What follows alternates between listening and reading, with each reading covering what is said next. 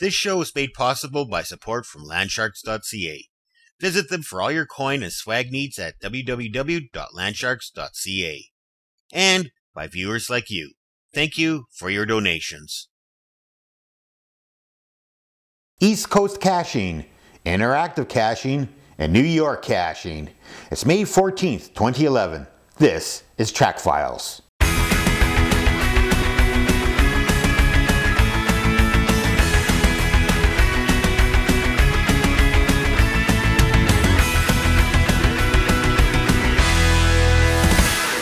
Hi there and welcome to Track Files. I'm your host, Ice and Rye.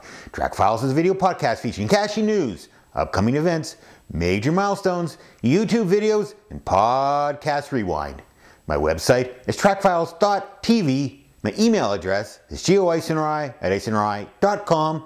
You can follow me on Twitter at trackfiles. And if you're a fan of the show, make sure you sign up for the Track Files Facebook fan page. So, what's new?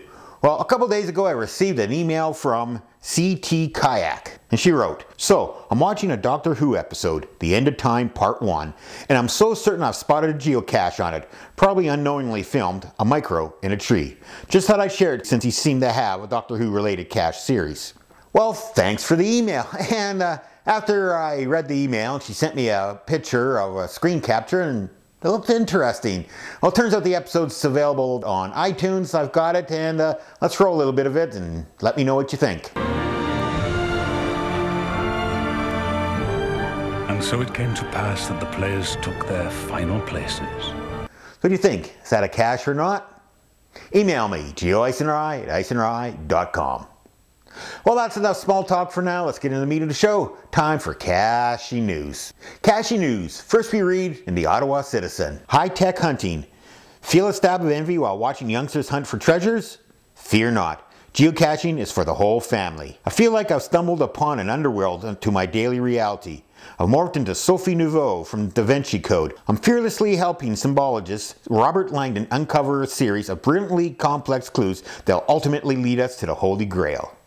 Okay, perhaps it's not quite that glamorous. I'm actually in the suburbs of Ottawa, hunting for my first cache near a bus stop outside a coffee shop. So it's a bit of a stretch from the Grand Gallery to Louvre in Paris, but I'm already thinking that geocaching phenomenon is pretty cool and could get addictive. "It's like a detective story in a way," says Barhaven's Andrea Morin, who loves to go geocaching with her husband Mark and their three children. "The site offers up clues, and some of the caches have riddles or puzzle elements to them. The Morins are the kind-hearted enthusiasts who provide my initiation to geocaching. After a thorough and enthusiastic briefing over lunch, the couple lends me their Magellan handheld G P S, estimated retail value one hundred fifty dollars, and follow my tentative steps towards locating One Further Road, a Barhaven-based cache.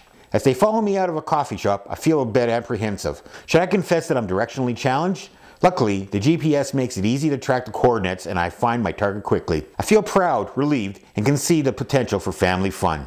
So there you go, folks. Great article on caching, has some wonderful pictures, and as usual, visit my website, track files dot t v, for a link to the full-length article.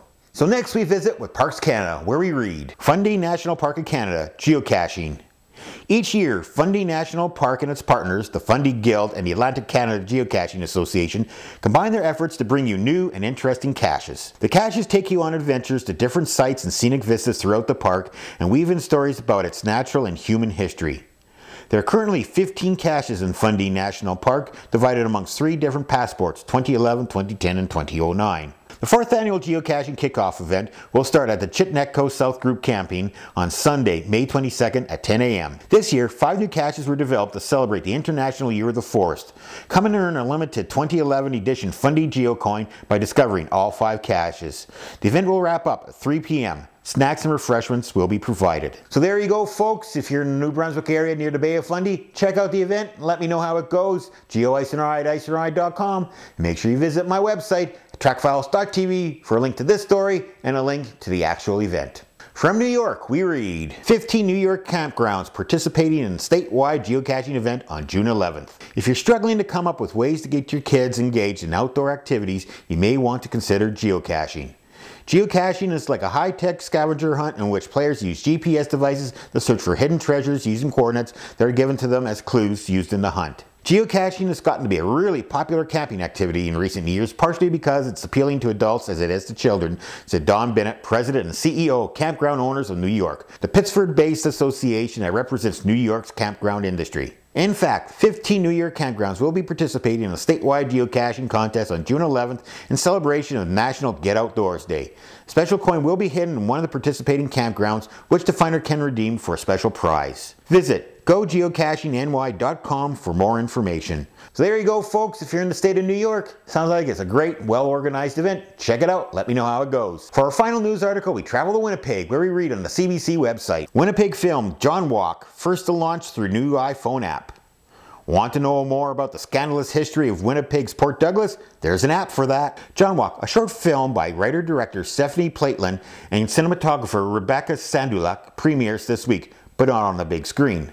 This romp through the fact and fiction of Winnipeg's storied Point Douglas neighborhood will be available on Saturday through a new iPhone app, Movable. This interactive app takes you on a walking tour of Point Douglas starting at the corner of Lily and Alexander.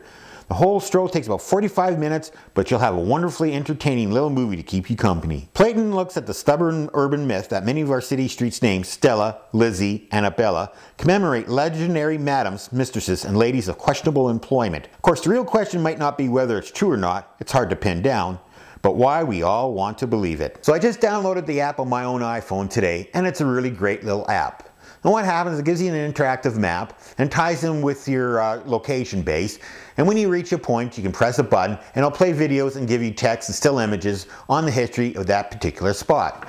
And it's a really great little app. And if you're in the Winnipeg area, and even if you're not in the Winnipeg area, you should check it out. Because even if you don't do the tour, there's still quite a history lesson involved. As usual, visit my website, track files dot T V, for links to the news article and the app. Well, that all wraps it up for Caching News. Time for this episode's YouTube video.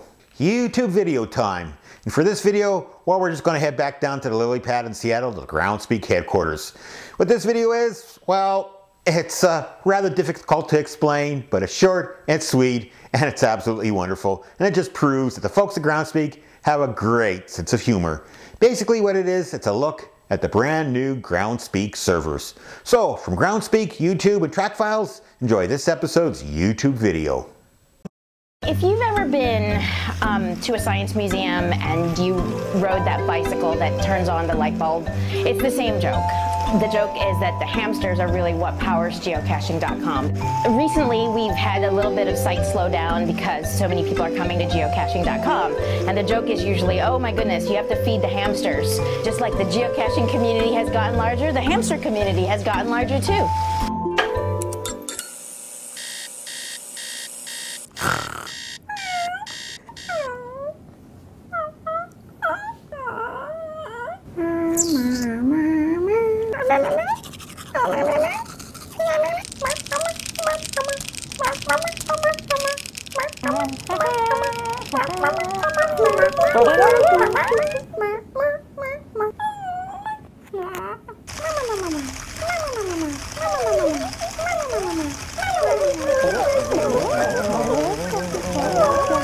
While we're getting a new batch of hamsters that are uh, fresh and energized, and the site is down today, you could go out geocaching. You have a couple hours to go. It seems like perfect timing. So there you go, an inside look at the brand spanking new Groundspeak servers. Now, my personal web server actually runs Linux, so does that mean instead of adding hamsters, I have to add a penguin? Anyway, let's uh, get you in a geocaching mood. Let's check out some upcoming caching events. Upcoming events. All these events are scheduled for next Saturday, May twenty-first, twenty eleven.